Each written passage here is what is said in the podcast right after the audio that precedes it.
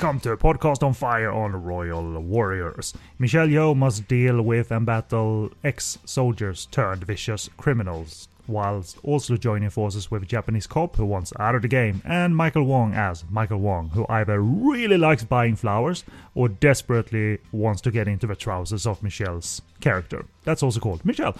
It's all contained in David Chung's Royal Warriors from 1986, and it's the chosen movie for episode 2 of our Michael Wong coverage.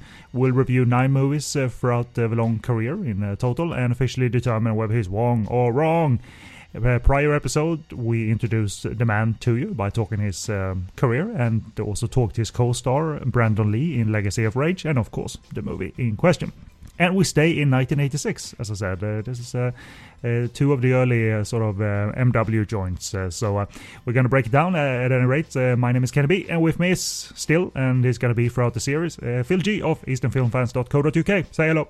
Hey, it's nice to be back. Like a bit of uh, Wongle Wong. It might turn out to be my favourite one of the lot, but you know, it's going to have to go some to beat um, Team Tam. But you know, it's good to be back. Thanks for having me back again, and uh, thanks for putting up with my dulcet tone, folks. Yes. Well, thanks for putting up with my ideas for different series on actors. like you haven't said no yet, so I'm, going, I'm just going to keep going.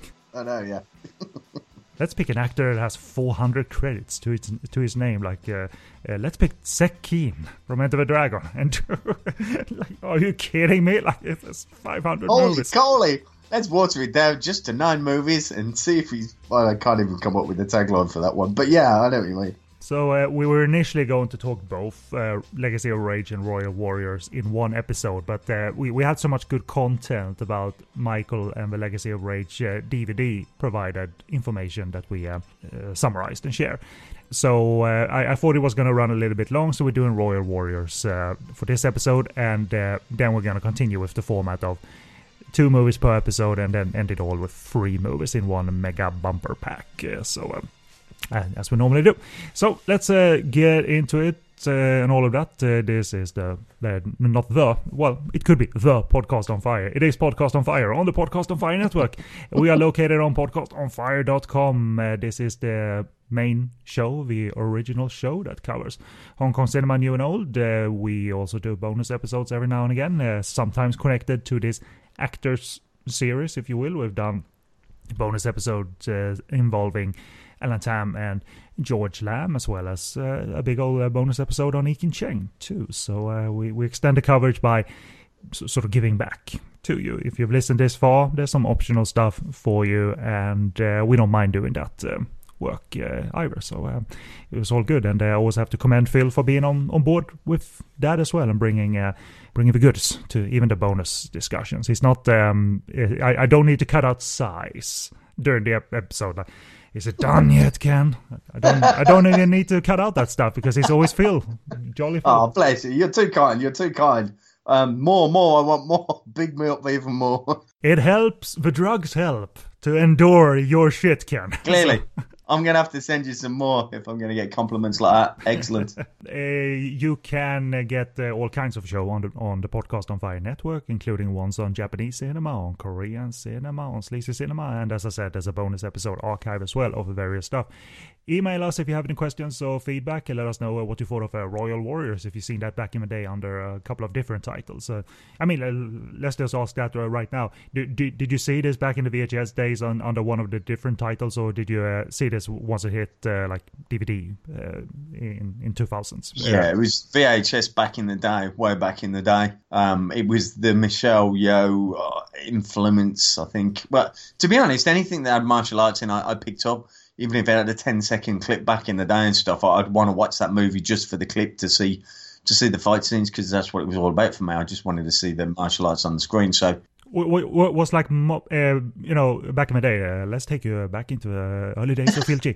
Uh, yeah. What, what was mo- most compelling? Uh, was it kung fu, period kung fu, or were you on board with modern martial arts even more? for me, it was modern martial arts. I never, I never appreciated probably the Shaw Brothers um, stuff as much as you know people do. Um, I've always said that. I've been open and honest about it. It didn't, it didn't grip me. That didn't grip me. It was kind of the Bruce Lee kind of turned me to that kind of. All of a sudden, it wasn't that kind of movie. It was this hardcore modern action that I'd not seen before, and that turned me on to the movies. Really, you know, it was kind of Bruce Lee, Big Boss. I've kind of said that and stuff. Always wanted to be Fist of Fury because favorite, but he was Big Boss.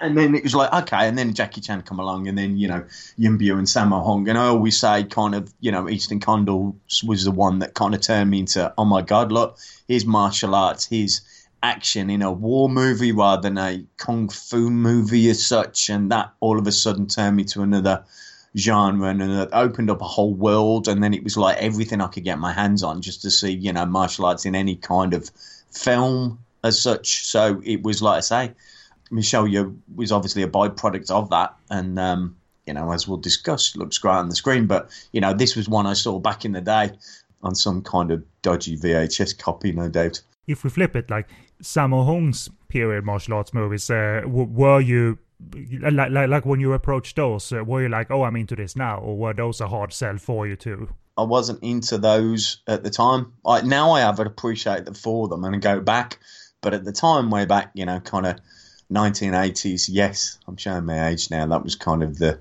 the period when I discovered. Phil, Phil G, you're old. Yeah. yes, I know. I, I, I don't think I am, but I know I'm getting old, so I can say it now, and it's like nostalgia. Like you know. Yeah, for sure. Um, it, it's one of those. But yeah, so no, I didn't. I didn't appreciate them. I have an appreciation for them now as I grew into the the, the films, etc. But I went back, so it was great for me because actually I went back into like kind of Sammo Hung's kind of catalogue to look at those and appreciate them later rather than at the time, so to speak. So I it opened up a whole new world, um, opened up my eyes as well um, to that. But it was the modern day action setting that I loved and got me hooked. Um, so something like this was, you know, very much, you know, I was, you know, excited to see films like this um, of that genre at the time because you know that's that's what I was into. So yeah, I, I mean I can I, I can relate uh, because I started out watching whatever heroic bloodshed movie I could get my hands on, which wasn't a lot uh, in the nineties based on obviously I was uh, a teenager back then, so uh, limited budget and ta- tapes weren't. Yeah, yeah cheap to import necessarily they made in Hong Kong tapes and so forth. But I watching those trailers for the kung fu movies like the Shaw Brothers movies, I never thought I would get into those because it looked mm. too it, didn't look like it would appeal to me even though i liked watching those trailers that preceded the movie and even uh, were after movies uh, uh, after the feature presentation that's what staying a fan is like i suppose and uh, you your mind changes perception of uh, of things and you gain a curiosity eventually possibly and that's okay you don't need to take it all in at once and then decide in one go when you're 15 years old like this is unacceptable forever and ever. Like you you can uh, you can approach it later in life. And being restored and all of that and kept in home video circulation means that um, it isn't too late to get into you know even Sammo Hung classics or even Michelle Yeoh classics or whatever Shaw Brothers movies we're talking about so. And I mean now UK is such a stronghold for catalog vintage Hong Kong titles, whether from 88 Films or Eureka. You know, uh, they did the uh, uh, three movies from Sammo Hung pack with Eastern Condors, Magnificent Butcher, Iron Fisted Monk. So, I mean, imagine if you still were like on the fence in terms of, well, I'm not sure about Sammo Hung and the period martial arts stuff. Now you have brand new spanking restorations that could really show off the movies, and you can maybe make your first determination whether it's for you or not, you know?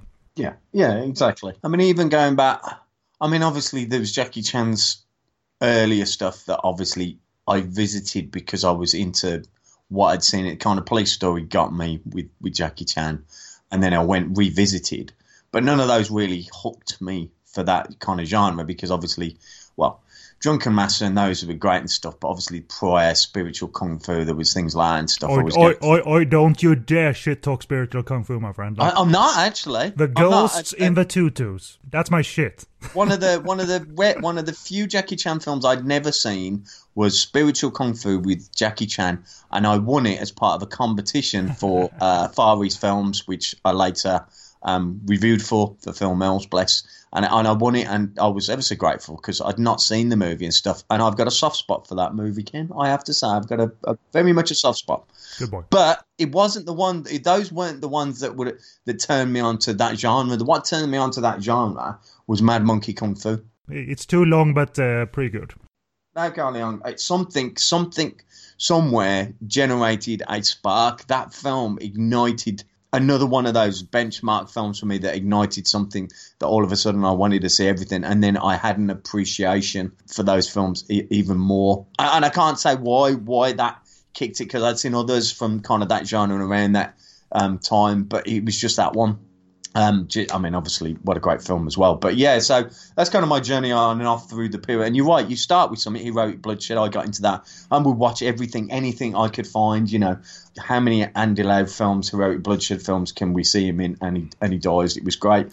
It was um, it was that genre you would, but then you get turned on to other genres because you see a film and all of a sudden you get an appreciation for an excitement for. So all of a sudden it opens up, and then Korean cinema came along, and there was that. So yeah, it's not like a field of cinema that you know from an uh, Eastern film fans. Hence why the title, because there's a whole raft of titles out there, uh, genres out there. You know, Japanese, Korean, you know, Taiwanese, Philippine, uh, all these different um, countries are di- all these different films, and they'll ignite a spark in you, and you might be just centralised on that particular film or that particular genre and stuff. But you know, something there will ignite. Oh, I, actually, there's a whole you know, the Oscars, you know, let's talk about it. Parasite comes up and it wins. I watched it. It was exciting. I screamed. I woke my kids and um, my, my wife up. I mean, it's a historic event and, you know, and, and all of a sudden it's going to open up.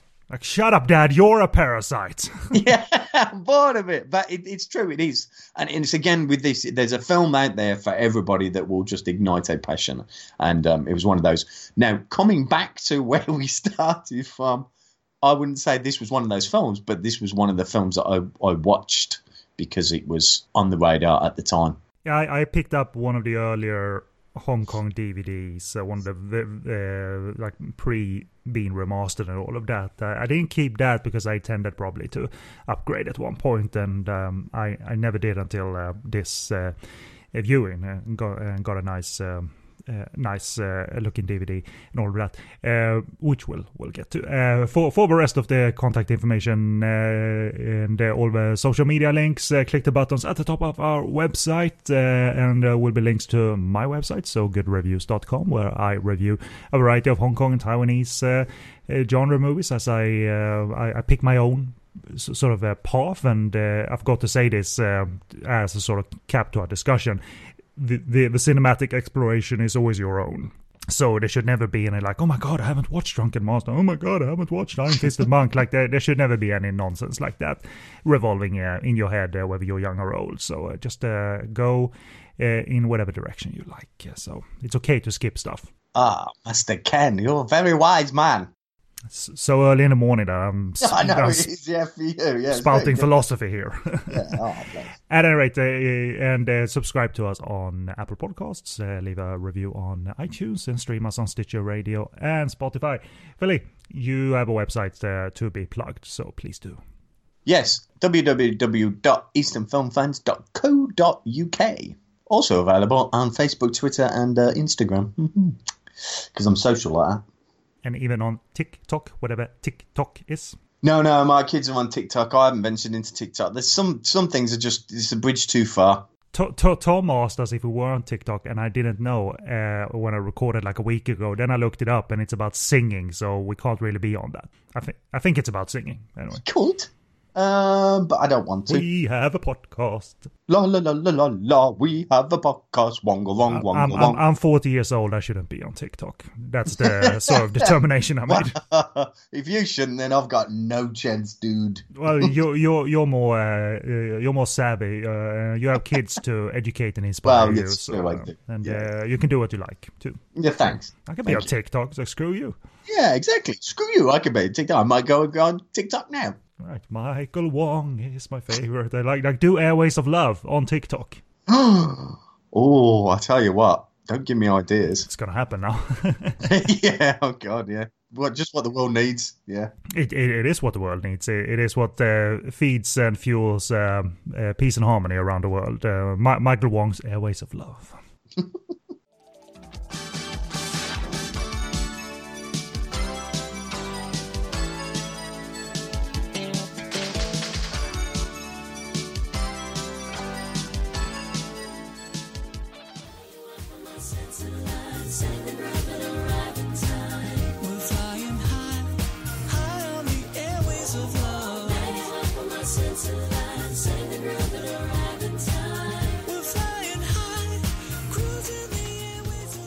At any rate, a little rundown of what's coming up in this episode in all simplicity. We first do some minor notes on the supposed series Royal Warriors is uh, connected to. And spoiler, it isn't a series, but kind of is at the same time. It's a series later on but uh, it's it's very confusing.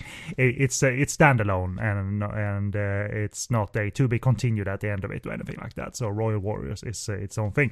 Uh, we'll talk a little bit about uh, the action-able co-star from Japan, Hiroyuki Sanada, aka Henry Sanada, and then we conclude the show by reviewing Royal Warriors and it's from 1986 and plot from Hong Kong Movie Database. Michelle is a spunky cop who befriends Michael Wong, who plays a security officer, and those are the character names, by the way, Michelle and Michael Wong. And they also befriend Mr. Yamamoto, played by Henry Sanada, a Japanese cop on the verge of retiring from the force. In a spectacular scene aboard a plane, they all do away with a hijacker, gaining some recognition in the media and uh, fame, but they later find out that the hijacker has two loyal uh, but psycho friends uh, ex-soldiers, uh, one of them being played by uh, Lam Wai, who will do anything to gain revenge for their veteran buddy. Very simple and very action flavored. And it, it, was made as Royal Warriors, but also known as, but it was also known as In the Line of Duty. But that was more of a retroactive alternate title, I think, and not the start of a connected series. Uh, I mean, Hong Kong themselves feel didn't start putting In the Line of Duty as the original title until part three. Uh, which was when uh, Michelle Yeoh was not part of the series anymore. And now it was Cynthia Khan's um, uh, series. And the second In the Line of Duty movie would have been Yes, Madam, if I understood things correctly, but that was made the year before Royal Warriors. So that just makes sense, complete sense. yes, does. absolutely. And uh, then you have In the Line of Duty uh, 4, again with Michael Wong, he was back, and In the Line of Duty 5, Middleman, In the Line of Duty 6, I think was Seawolves, but uh, that's where I lose track a little bit. It's either In the Line of Duty 6 could be Forbidden Arsenal too, uh, because that's another Cynthia Khan movie, so uh, that's why these things are confusing. But uh, I did watch Middleman, the, the supposed fifth movie, and it wasn't uh, too bad actually. I quite uh, liked it. She's still very appealing in the role, Cynthia Khan, and there's some sword fights in it too in the modern action setting, so that's pretty cool. Uh, but at any rate, um, uh, Yes Madam, by the way, starred Michelle Yeoh and Cynthia Rothrock, and most importantly, co-starred Tsui Hark. Because uh, Tsui Hark as, um, as an actor, and mostly a goofball, is one of my happy places, Phil. One of my happy places. Tsui Hark is wonderful. Don't you remember I Love Maria? yes, yeah, yeah, yeah. No, yeah, yeah, I know where you're coming from. I was scouring my um, collection because I've got all in the line of duties. When you said which one to see, well, Forbidden Arsenal, I've got it. I can see it's up there somewhere. I'm going to find it by the end of this episode. It's going to bug me. You carry on. You you, you have one of those uh, DVD libraries that requires uh, one of those um, ladders on wheels, like they're having po- posh libraries. Yeah. Yeah, you know, I'm sorry. I'm, I'm, I'm, it's going to be one of them episodes. I apologise. Um, just of it. When I moved house, before I had all of them lined up in a, in an order that I, I understood. It might not be an order that anybody would understand, but I knew exactly where it was. I could put my hand on anything. Since I moved, I can't. Even if I put them in order, I still can't seem to find them. It's just bizarre. Maybe it's 15 years of having them on a shelf and stuff, and then all of a sudden you move and they don't quite go back in the same place. I'm having to try and remember where everything is. It's, it's just bizarre. Is it the same shelves, or did you buy new IKEA shelves for it? Oh no, I had to buy. I had to custom make shelves. Oh, okay. Um, I did in the old house. Um, I've had to do it in this one as well. So yeah, custom made shelves. So well, well, all that just says that you're a fool. Uh, yeah, plain and simple, and pretty stupid. So, um, so get so get it together. I will. I'm going to get it together. And find so, Seawolves and Forbidden Arsenal by, oh, by the end of the recording. I'm going to. uh, but keeping it to Royal Warriors, it was uh, Michelle Yeoh's second action lead role after Yes, Madam.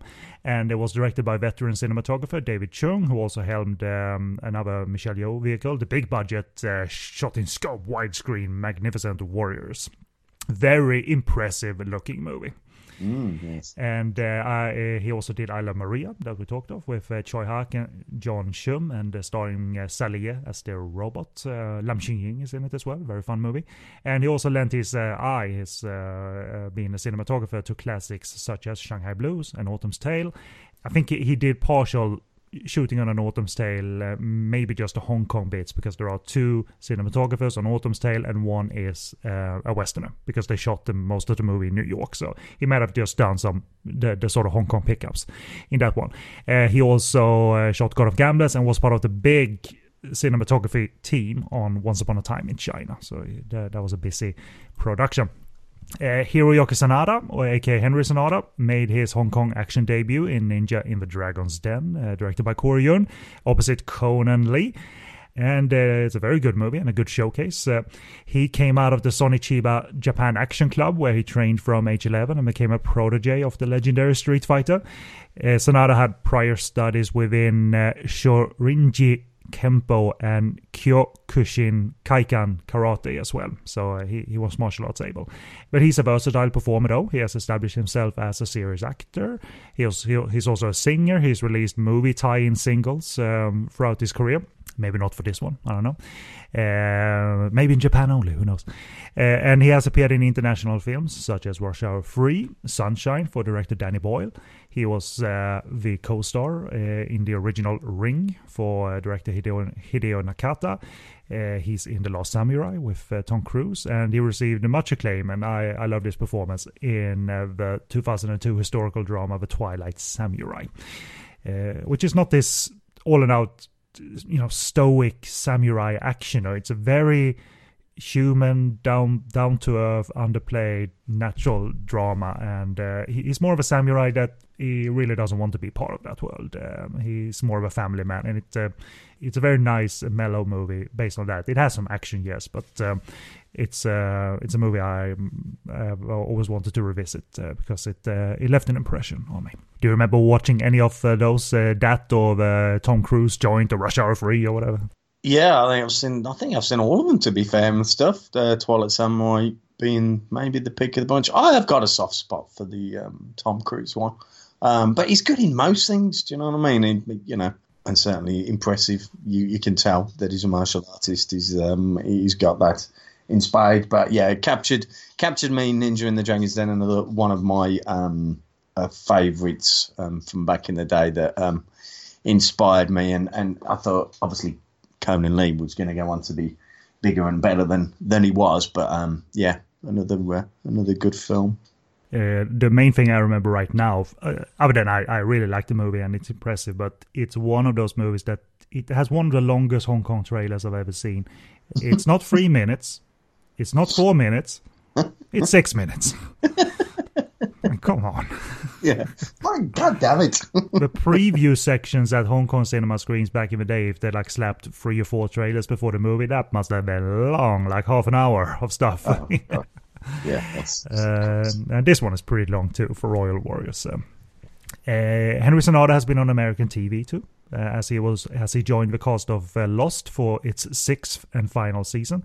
Uh, I never watched the show, but I know it had uh, Korean talent. Uh, one of the stars of Shiri actually uh, did a couple of seasons. The, the, female star, the, the, North Korean assassin of Shiri, she was apparently on Lost for a couple of seasons. and at the time of recording, Henry or Hiroyuki is slated to appear as Scorpion in the Mortal Kombat film reboot, due to be released in 2021.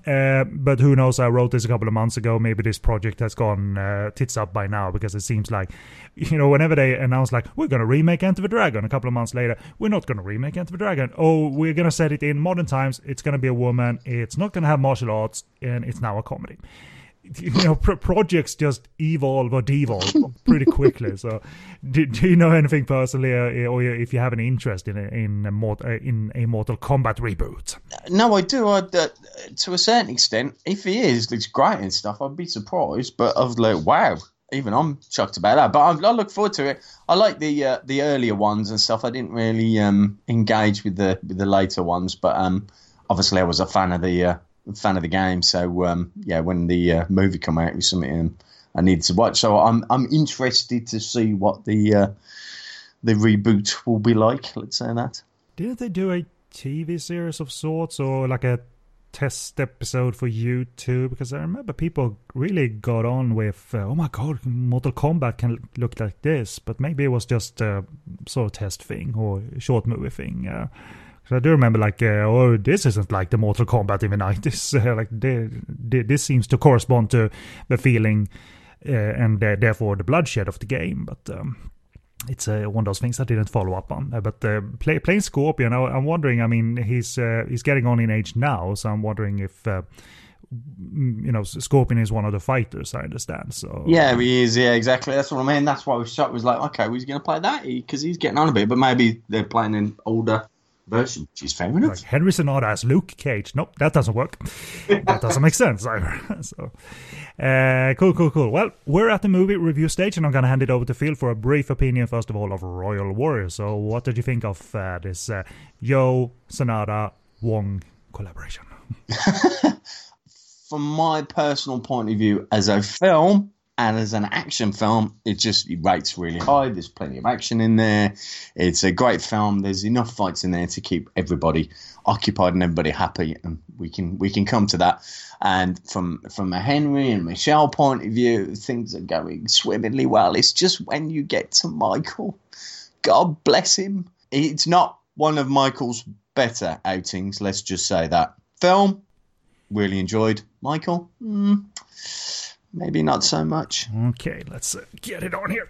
I gotta crack my fingers because now, now it's on here.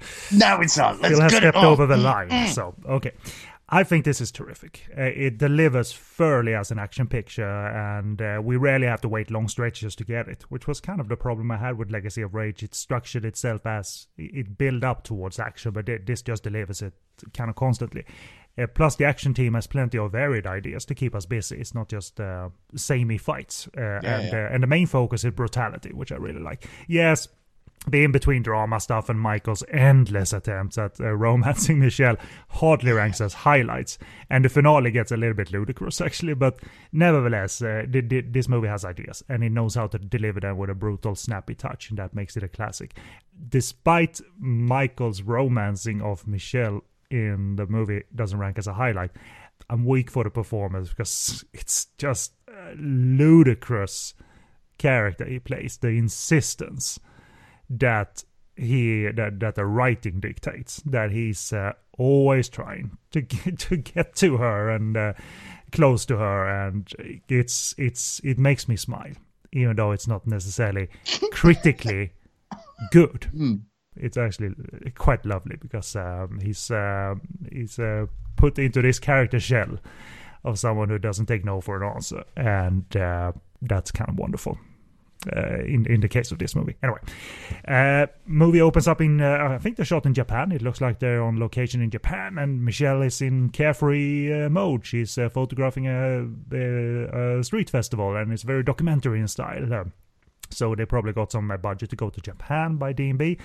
and uh, then the movie starts to sort of uh, make its statement that yes, it's modern, but it's just not going to be uh, gunplay, and we're going to have fight fighting, but not just implements from 1986 society. So we're going to have bamboo sticks here. We're going to have little swords as Michelle Yeoh fights off the uh, Japanese assassins. And I quite enjoyed this first statement that uh, we're, we're going to mix it up here, but not sort of straying from and into like period territory or anything. So I, I really enjoyed that first sort of sight of uh, okay, they got ideas, and uh, the she's light as a feather as she moves, whether she was doubled or not, and she she can avoid. Uh, you know, assailants uh, by going, uh, you know, acrobatically going vertical and all of that. And it looks good. It's shot with a clarity and a, and a compelling pace. And uh, it's just the first of many highlights of the action directing. And uh, it's going to continue, in my eyes anyway, to be varied. Not the, the action scenes don't go on repeat. We don't get a ton of bamboo and sword fights. It No. uh, seems to vary it up, and uh, by the end we get uh, different um, implements, as we might talk of. So, what's your thought on that? Uh, is it fun that it's so varied that each action scene seems to be its own thing? Yeah, yeah, that it brings something. You know, as a as an action fan, that's what you want to see. As an action film, it, it- everybody should watch it because it's so varied with what they've done. Like you say, it isn't the same run, gun, drop your guns, you know, have a fight and stuff. It's varied in what they do in the places, and we'll, we'll go through those. So yeah, um, I enjoyed it very much that they'd you know tried to do something different, and they set it up really well, as you say from the start and stuff. They set it up. Guy on the run, Michelle gets in the way, starts, and, and he, he just carries on from there. The action's, you know, there for a reason, and it propels the story as well. But it comes thick and fast, which is um, which is always great to see. It's also um, actually we, we, talked of, Legacy of Rage that that was action directed by Mang Hoi, and this is also action directed by Mang Hoi, and th- this is leaps leaps away from Legacy of Rage, but yeah, maybe yeah. because the structure was well, you're gonna do a lot more. In Legacy of Rage, we're gonna build up towards uh, some fights and and a lot of gunplay by the end. And I, I, think this really represented a challenge because there's a lot of work to be done here. Um, yeah. But but it's not a movie that um, I mean, depending on what you think of the Michael Wong scenes, of course, but it's not a movie that completely stalls and goes off the rails with comedy in between the action stuff or anything. Because uh, David Chung, as a director, he works the serious and he builds tension in the airplane when uh, uh, Michael Chan and uh, his uh, cohort uh, hijacked the plane there's certainly, and I mean, this could turn off potential viewers just wanting a fun action movie, but this one certainly doesn't skimp on the brutality and uh, the point blank murders that go on here. Or, you know, Paul Chun is in this movie for 10 seconds, and then gets shot in the face. Uh, he's one of the cops that uh, is on the plane with uh, Michael Chan's character. And I don't know if you thought it was too much of a brutal movie and too much of a callous movie or not? Or could this coexist with the action aspect, the brutality? Absolutely. That's why. That's why I loved it. That's why I craved the heroic bloodshed kind of genre as well. It just you know feeds into that. It's great. And like I say, it's it's it's, quality actors throughout the movie. You know, um, Dennis Chan's also in there, and he gets shot in the uh, shot in the eye as well. So uh, nobody um, comes out from that plane it's like everybody wanted to be killed in this movie. Yeah, exactly. This sounds God, like fun. Kill me, kill me, him, kill me. like Tsui Hark turned up on the set. Like, can I be killed? Absolutely. No, yeah. Go get into a plane. you know, like I say, Michael Chan's there. You know, you're going to get quality scenes when you got quality actors and you know veterans anyway um, of the genre that can deliver. So when you're facing off against those, it, it, delivers that, and the brutality just adds to it because it gives them the motivation. It's not just you know oh, you stepped on my toe, let's have a fight. There's there's a reason behind it in a story, which makes it such a you know great movie going forward because the action scenes are there to help that. Uh, Michael Wong, like I say, just you know, we're going to be on the different ends of the spectrum here because obviously when he's kind of introduced on that plane as the uh, as security and stuff, I just put one word down and it was just one word: creepy. Creepy. It's just creepy. but I, you know, that's it. Not that I encourage this behavior, but um, I'm weak yeah, for the performance. Just, it comes across as creepy. Maybe it's like new fresh eyes. Maybe like back in there, I didn't really care. But hey, it, we're reviewing Michael Wong, so you know, in this case, yeah, it just come across as a little bit creepy for me. But that fight scene on the plane and stuff, probably one of my favourite throughout the movie and stuff. Um, they've obviously made the uh, stage um, much bigger because I was going to say if there's that much room, even on first class planes, I'd be uh, a surprise. They all seem to be uh, wider. I know it's bizarre, but I'm just thinking of the moves they pull off um, to do that fight scene. It's uh, it's very good. They've obviously widened it somewhat so they can do that, and it's it's a great action set piece. I, you know, I applaud them. It's very very good. I mean, it's probably inevitable that uh, because Mang Hoi was in and around the Sammo camp, I think. Uh, I mean, mm. Well, regardless, I, I got this um, feel that you know there is some uh, Sammo flavors to uh, mm. the snap and the power and the brutal- brutality of things, even in simple things like Michelle Yeoh kicking this uh, uh, trolley with all the drinks and food that yeah. the uh, air stewardess uh, roll, roll, roll out. Even when that is pushed into a villain that then gets yanked off screen because of the impact. That stuff looks really good, and I'm not saying Mang Hoi is emulating Sammo here, but there there, there is a uh, feel of the powerful that I've recognized from Sammo's movies, but I, I, never get tired of it, so that's okay. And, no, exactly. Uh, the, the only thing is like you, you, you, that you have to go with, I suppose, is that if you put a bad guy's head through the window of a plane. I don't think that stabilizes cabin pressure necessarily. no, I did wonder that. I was like, well, okay, but you know, you're just going to go with the flow. Fair enough. It's a great effect, though. It's a great effect. it, it is. It is good. That's why it's one of my favorite scenes in the movie. Yeah. One because it's a cracking fight, and you know, Henry just comes off as powerful. I mean, it's just great. Um, Michelle obviously looks great, and they make it look really good in the scene anyway. But the, the brutality of it as well, you know, and obviously finishing with the the guy's head out the plane was just uh, the icing on the cake. Really, I love I love that. I mean, I mean, I did smile. I wasn't taken out of the seriousness of the situation, but uh, but, but I was kind of like, okay, that that in movies that works. Okay, gotcha. Um, and you're right, uh, Henry. You know, he responds to the Hong Kong uh, choreography. Like even, mm. I mean, it, it, sounds silly to say, even convincingly jumps away from the explosion that does occur in the cabin. I think that looks good. It's yeah. it's classic action stuff. You know, slow motion jump away from the from the explosion. Explosion, but he it looks good on him, and uh, he, he never misses a beat uh, yeah. throughout the movie.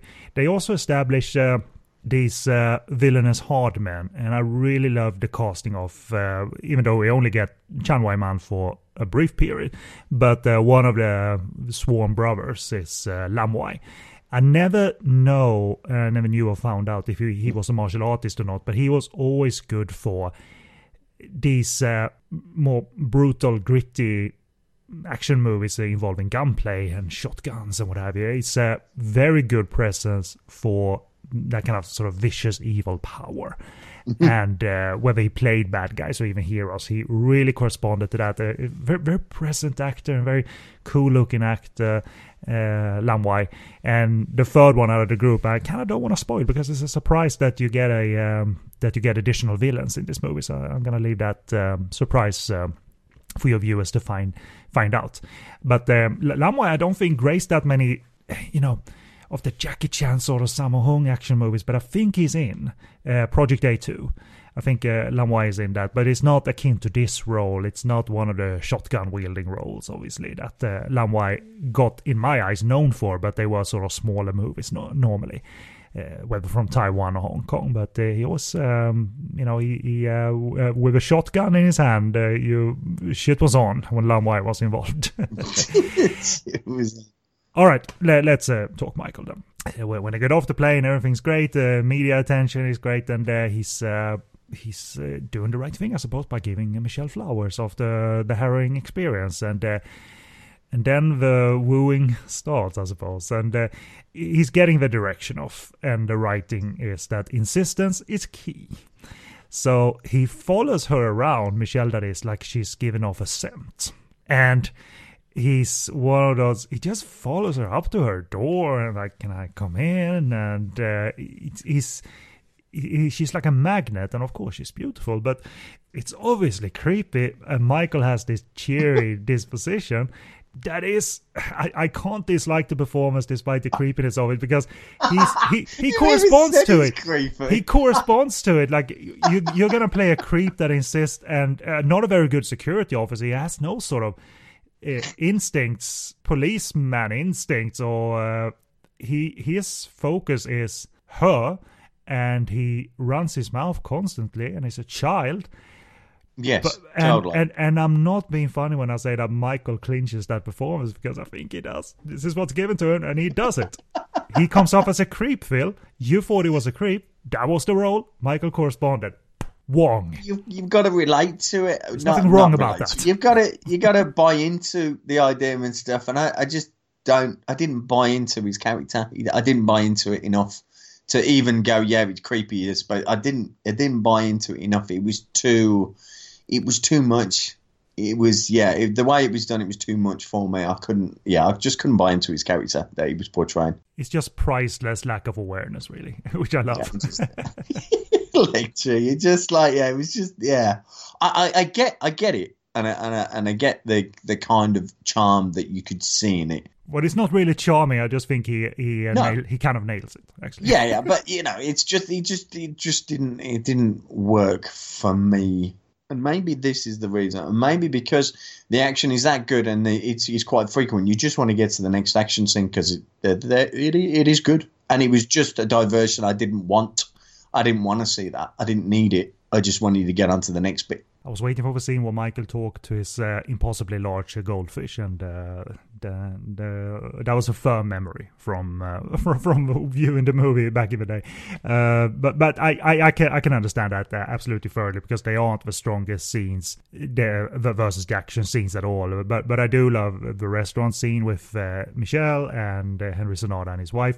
M- Michael just can't read situations. He keeps up his jolly self despite clearly talking to Henry Sanada's, and he would be able to see that Henry Sanada's wife is not comfortable in this situation. He just keeps on trying to communicate by acting like a bird and whatever because he can't speak Japanese. Mm. And, and Michelle Yeoh does the thing that friends do, like kick him on the chin or something, like, uh, let's go outside and to divert from the situation. And when they come back, Michael has this dialogue about, I don't know why she dragged me outside. It's really cold outside. Hey guys, he, he, doesn't get it. Just priceless lack of awareness. They're mildly amusing scenes, but what I want to get back is to the protagonist in the and the, the whole bit of, and we will find out, you know, they've been in Vietnam together or in the war together and stuff. And you know, it's, it's a hard film and it's great. This was just yeah, it was just I, I didn't want to see it. Let's get back to the good stuff. I agree. I agree. It's uh, but, but I didn't mind it at all because it, it made me smile. But but you're right. When it does snap back,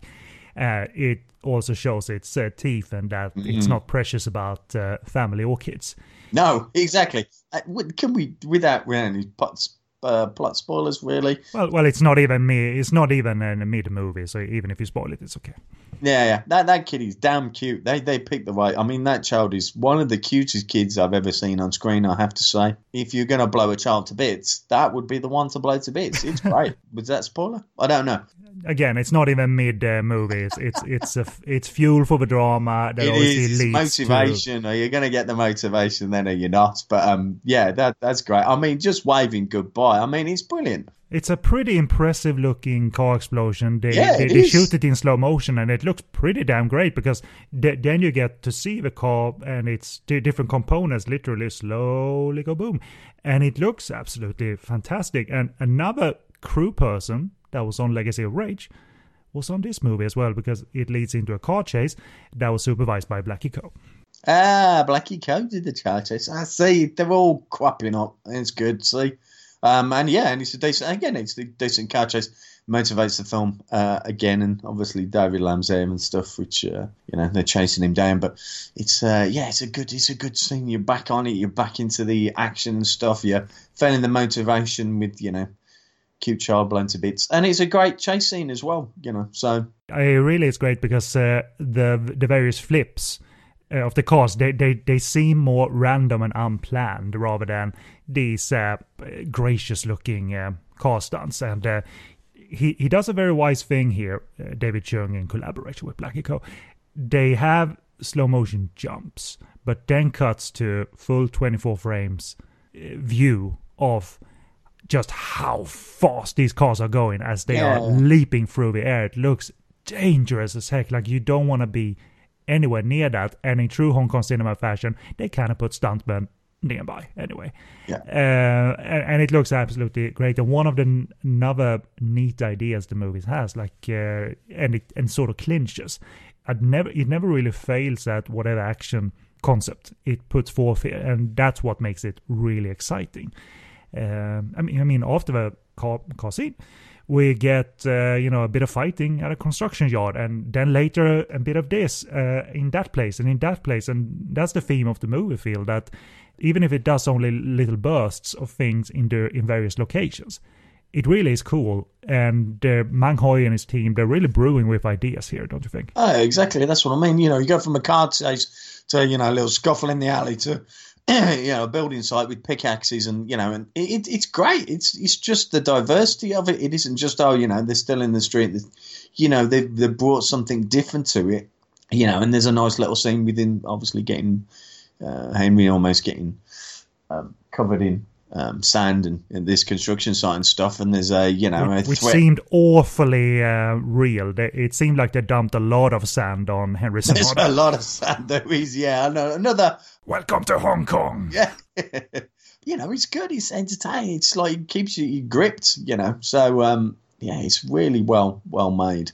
It kind of makes it hard to even single out the highlight because I think uh, each and every action scene really brings something different to to it. And um, I mean, but probably the longest set piece is the um, is the club shootout uh, in the Hollywood club, and uh, its mission, the movie, is to have relentless villains um, and a club massacre because it's not just fighting; it's a, it's a massacre. It uh, it's it's a nice gut punch. I mean, it's the, the gunplay isn't uh, influenced by by anyone in particular, but its direction is sort of loud, raw, and intense. And there's no real style put forth here, other than you know Michelle leaping out of the way of uh, maybe doing some acrobatic moves, getting out of the way. But uh, mm-hmm. the, the, sort of continual innocence that dies in this sequence is, is, it makes it a scary scene because you, you're also kind of reminded of real life incidents uh, globally of uh, random uh, acts of maniacs yeah, yeah. in club settings or what have you. But uh, that's obviously post this movie. What do you think in general about the club sequence? Because it involves it really packs into packs a variety in it as well that it, that, that is both both physical but also focuses on the gunplay so.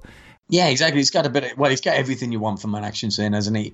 You start with guns blazing and and then you get to just just, just brutality, just fight. You know, they just wants to. You know, bottles are being smashed, they're being stabbed. Yes. There's you know some martial arts action. There's you know glass. There's head smashed in glass. There's there's everything you want from a fight scene. You know, up to the point you know where you think you know maybe Henry Sanada he's you know the hero's going to get it and stuff. There's ups and downs in the fight scene and what you want and you know, uh, stunts galore, and it's it's a great set piece. It's like in actual fact, it's one of those, isn't it? If you're going to pick up and that you wanted a a scene, even at a climax, a climax, and this isn't the climax of the movie and stuff. This is just a scene in the middle um, of the film. You, would look at this; it's got everything you need for a great set action piece. I mean, there, there are memorable acrobatic things here. Like it, it's done in cuts, but it's impressive anyway. When Michelle Yeoh takes down Lam Wai by doing that sort of spinning kick and then locking yes. her legs around his head and then flipping and what I presume is the stuntman into the wall, and there's tiles that uh, are loosened off, off the wall. That that just that just looks great. And I mean, I mentioned the the Sammo influence, but I can't remember many Sammo movies that it, it, that he was in charge of uh, or doing the action for that packed so much variety in one and did it as well. So you you you got to sort of switch it there. That Mang Hoi is certainly his own action director, and his team pulled off something wonderful here with the with the variety of uh, like there's no there's no sort of balletic stuff here, and there's not modern fighting only, but obviously it mixes it up with gunplay, and nothing feels really awkward at all. Actually, they they really feel ready to deliver in all action aspects, which is terrific to see actually. And it's great, and they use every bit of scenery they've got. You know, there's a fish tank there, and the glass, and the bottles, and you know Michelle getting flung around, or whoever the stunt person is, I guess. But yeah, he's great. He's just got a bit of everything. Um, it's just a very, very, very well coordinated scene and stuff. Do, do you buy the uh, presence of uh, of the villains of being these loyal hard men? I love that. I, I, love the fact that there's you know there's a there's a turn up for the books because actually that club scene could well be the the end of the film or, or maybe should be. Um, but actually, in fact, there's more because they've got this uh, a group of them and they're sworn blood brothers and stuff. And and you know, I always say, and people always say this is this is me. I don't say this. People say this. You know, a, a good film needs to have a good villain. You need to have somebody, you know, maybe that's what let the James Bond films down. Anyway, I digress. But you need a good villain. That's what makes a, a good action film to have that good villain and you know pit against them and stuff. So when you've got villains and what how they're conceptually put together, even better because you've got more than one to take down, and that's what you want to see the good guys come out on top and stuff. So, yeah, I love the fact that you got this kind of sworn blood brothers that will, you know, die for each other, literally and and and therefore you don't mind that Michael Chan gets off early in the movie because yeah. then the baton, uh, you know, switches to Lam Wai and then exactly. it's passed on to another person, which we won't uh, reveal. Like you know, towards the tail end of the club scene, that oh, there's another oh, oh, God, it's a good. And it also easily survives the cop movie cliches. Uh, you know, you're off the case, you're too involved, you're suspended, hand in your badge. No, I'll hand in my badge. you know, yeah, it, it, it, survives those cliches easily. Yeah. So, so David Chung is making this a very effective a cliched movie, and uh, and in the middle of the movie, I guess the the uh, what towards the uh, last thirty minutes, uh, finally Michael Wong uh, gets the hears the words that I, I, believe all audiences except me have been waiting for when Michelle Yeoh finally calls him on his bullshit, like, like when he when he brings the tenth bouquet of flowers, and he just said, "You're you're childish, you're not paying attention to the harrowing events around you," and he's not, but I, exactly exactly. I mean, it's the character it just makes me sort of, oh my god, he's so useless. He's he doesn't. What, what kind of glasses is he wearing as he perceives life? Well, it's it's his own. I suppose. It's rose tinted. They are. They're definitely rose tinted. I mean, he just smells her. Flowers. I gotta buy flowers. uh, that, that, was that was probably my uh, my second favorite um, Michael Wong scene. Obviously, you'll probably know what my other one was, but that that was falling. That was definitely falling. But yeah, it was definitely uh, when he was told, yes, yes, tell him he's annoying.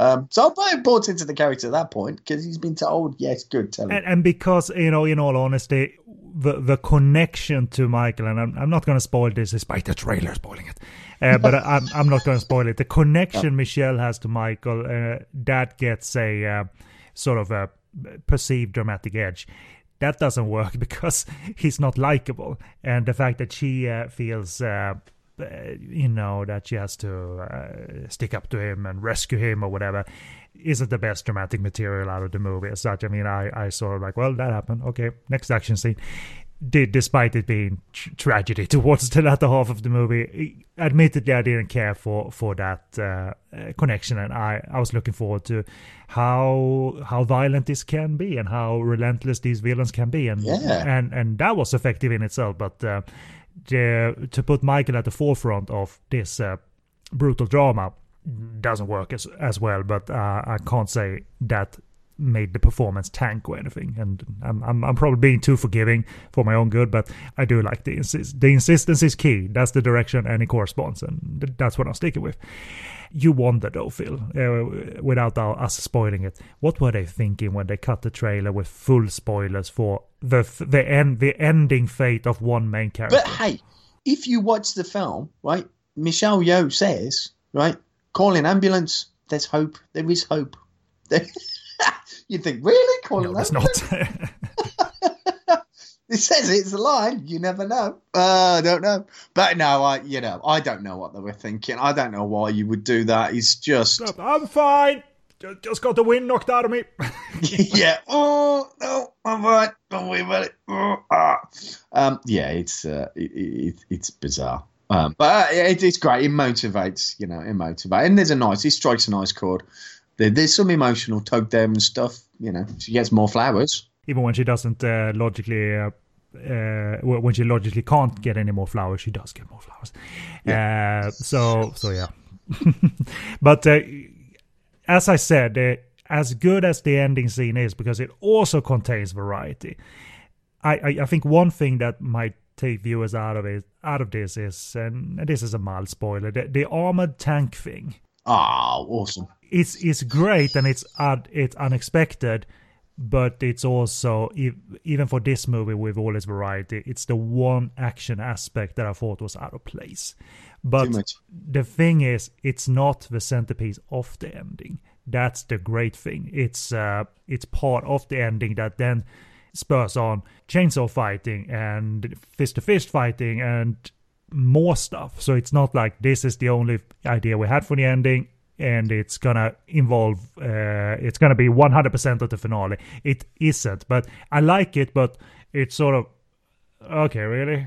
Okay movie in a bit of a hokey tank. You think yeah. mm, those explosions would probably rip the the tires and wheels off that thing and stuff because it looks like it's just you know. It looks like it's made of paper really. It's yeah like, yeah pa- paper tank. But i like the idea of stuff. I didn't take i didn't i just got just get out of the tank and fight myself. Just get out of the tank and fight. That's what we want.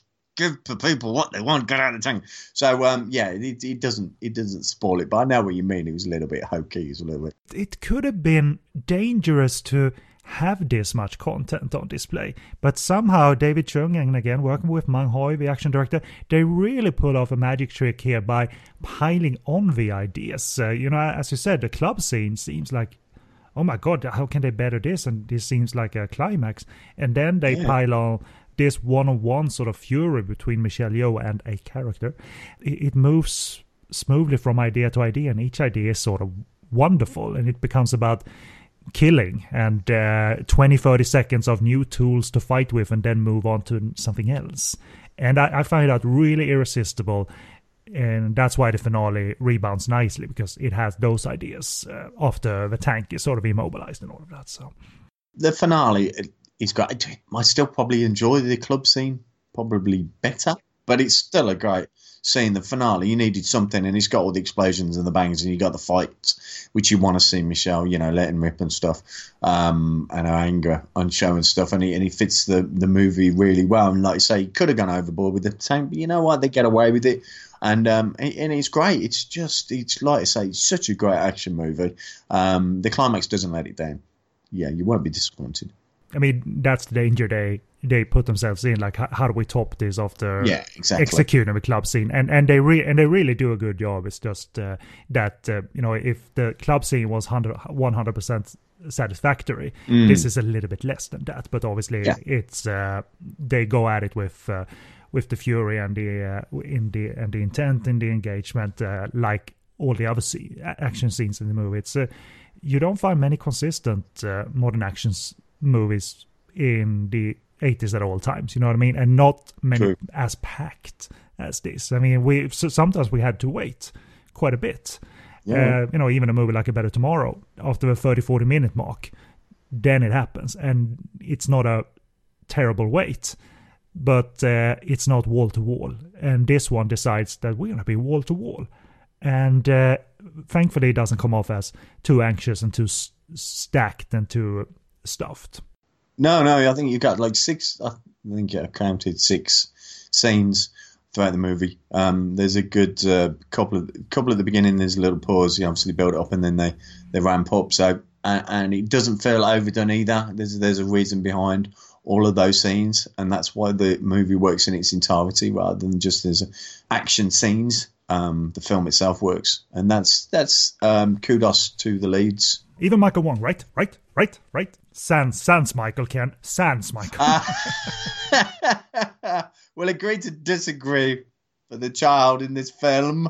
I was even uh, on the sort of I put in a wrong for Legacy Rage. He, di- he didn't quite get to me his performance. So so yeah. uh, uh so we've uh, we've already.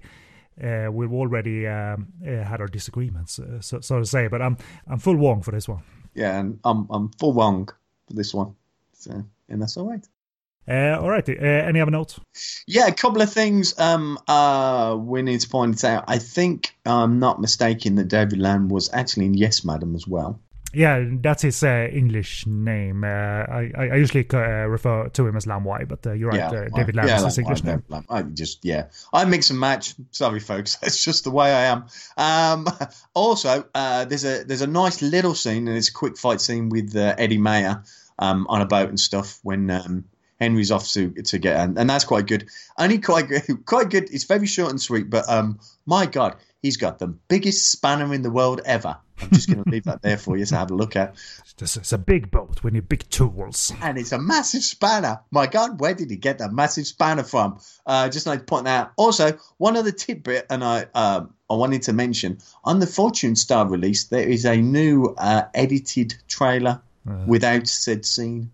Okay, well they they normally didn't edit good new trailers, but maybe in this case to to eliminate the spoilers. Yeah, I don't know what or where, but it was just a yeah new edited trailer. It was like okay, interesting.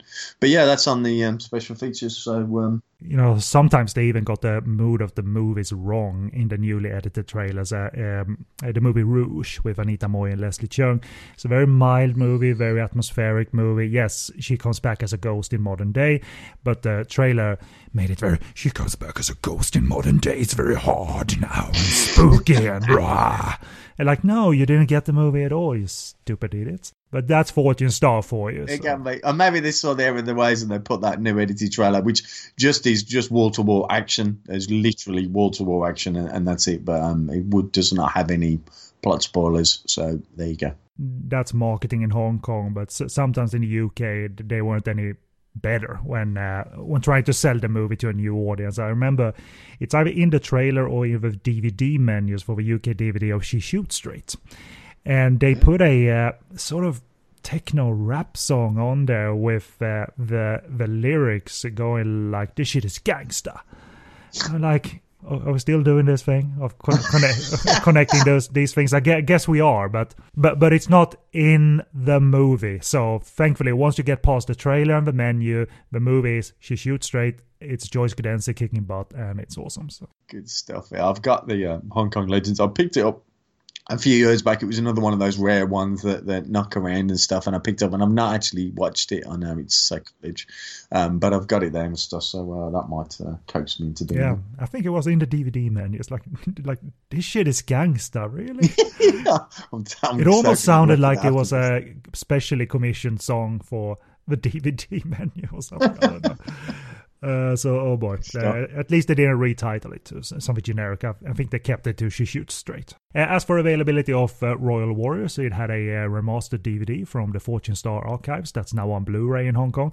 Uh, the DVD had an original mono option, but that was reportedly a down mix from the poor surround sound remix that's also on the disc. So the Blu-rays normally contains uh, remix only options only. So personally, I would recommend the German DVD from Eyecatcher that features mono options in Cantonese, English, i.e. the old English dub, and it is subtitled in English as well. And it's available at a reasonable price. So uh, uh, you probably need to look it up under the title if you go to Amazon's German site. You need, probably need to look it up under the title Ultra Force Hong Kong Cop. But uh, Royal Warriors just might work if they have connected the titles in the search engine uh, sort of algorithm. But uh, I, I, do recommend that because it's the same remastered transfer, but uh, with uh, with better audio. So and it's got a bunch of trailers as well. So uh, for tons of other movies like original trailers. So a nice trailer show is always nice on on these DVDs too. That's it. We haven't decided the next two movies in the coverage, uh, but uh, we're probably gonna try and head into the 90s to some degree soon, whether we uh, Eh, talk uh, the uh, the first to final option movie or Beast Cops uh, or Case of the Cold Fish, but we'll certainly get back to you. And we are it's it's all it's all tied. Like I have one wrong wrong, and one wrong, and I think Phil has one wrong for Legacy of Rage and one wrong for War- Royal Warriors. So if I remember our prior discussion uh, uh, correctly. But um, uh, so as for the show, it's now finished, so you can go home. But for all your podcast on Fire Network needs, you presumably are home or on your way home, listening to us with your ears. But at any rate, for all your podcast on Fire Network needs, go to podcastonfire.com. You'll find all the relevant show links in the show post and social media links there as well, but they are permanently displayed on the site too. So uh, leave us uh, some, some, feedback for the episode and, and the coverage. I uh, hope you like it. That's it. So I'm going to throw over to Phil for his uh, for his plugs of his uh, interview, review, and uh, sort of documentary site because he goes out and video videotapes encounters with stars and things like that. Also, books and um, while we're plugging stuff, I, have just got to say, while we're plugging stuff, so I picked up um, a book by um, Sam Firstenberg, who directed some of my favourite films um, American Ninja, Avenging Force, American Ninja 2, uh, American Samurai, I think even. Didn't he do Electric Boogaloo too? Right, so I picked up this book that I found out he was doing, which is great. It's called Stories from the Trenches. It is 750 pages long. Oh, that's a lot of stories from the trenches. In A4. It's huge. The book okay. is ginormous. It's in A4. It's huge.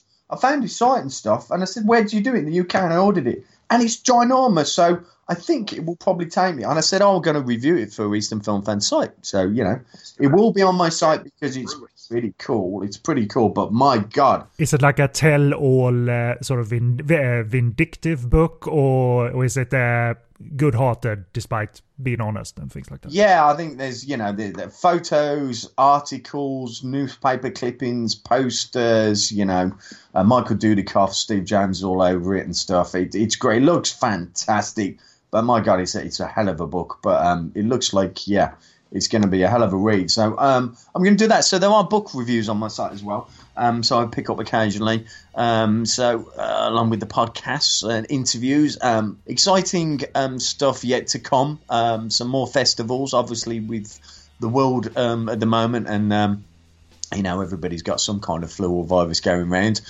things are probably taking a little bit longer to uh, start and stuff, but yeah, we'll be there. Eastern Film fans will be there, and uh, you guys stay safe out there, and you can keep listening to the podcast, which is always good. So yeah and for the final uh, web uh, URL uh, uh, plug so people know where to find your site with the book reviews. Yeah, and they can obviously find us at www.easternfilmfans.co.uk, also available on Facebook, Twitter, and Instagram. And possibly look for a TikTok involving Airways of Love.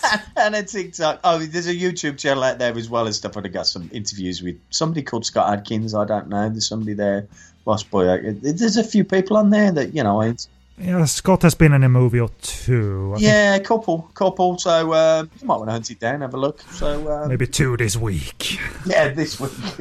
God bless him for his working habit and his uh, his uh, structure and routine and being able to stand up straight despite working so hard. Hard. Man, he's just a, he's a he's a beast, and I have I have a lot of respect for those guys. You know, Mark Strange is out there. You know, he's just done it, man, Foreman stuff. Yes. Um, Lee Charles is working the circuits around there. Scott Adkins, all these guys. You know, Zara Phythian. They all these people that put the time in, they put time and effort. I see what they do, and you know, to get movies and you know onto the screen. Fair play to them. And that's it for this episode. Look forward to more Michael Wong episodes in the future. But I uh, hope you enjoyed this discussion on Royal Warriors. And uh, I've been Kennedy. And with me was uh, good old Phil G. And uh, warm up uh, warm up the pipes and uh, go to TikTok right now, Phil. I will do. Thank you very much, Ken. Your kids maybe have a, a, TikTok account, so you can hijack that for a minute. Yeah, yeah. I'll, I'll, I'll check it out, Ken, see what I can do. okay. See you guys next time, and bye bye. Bye bye.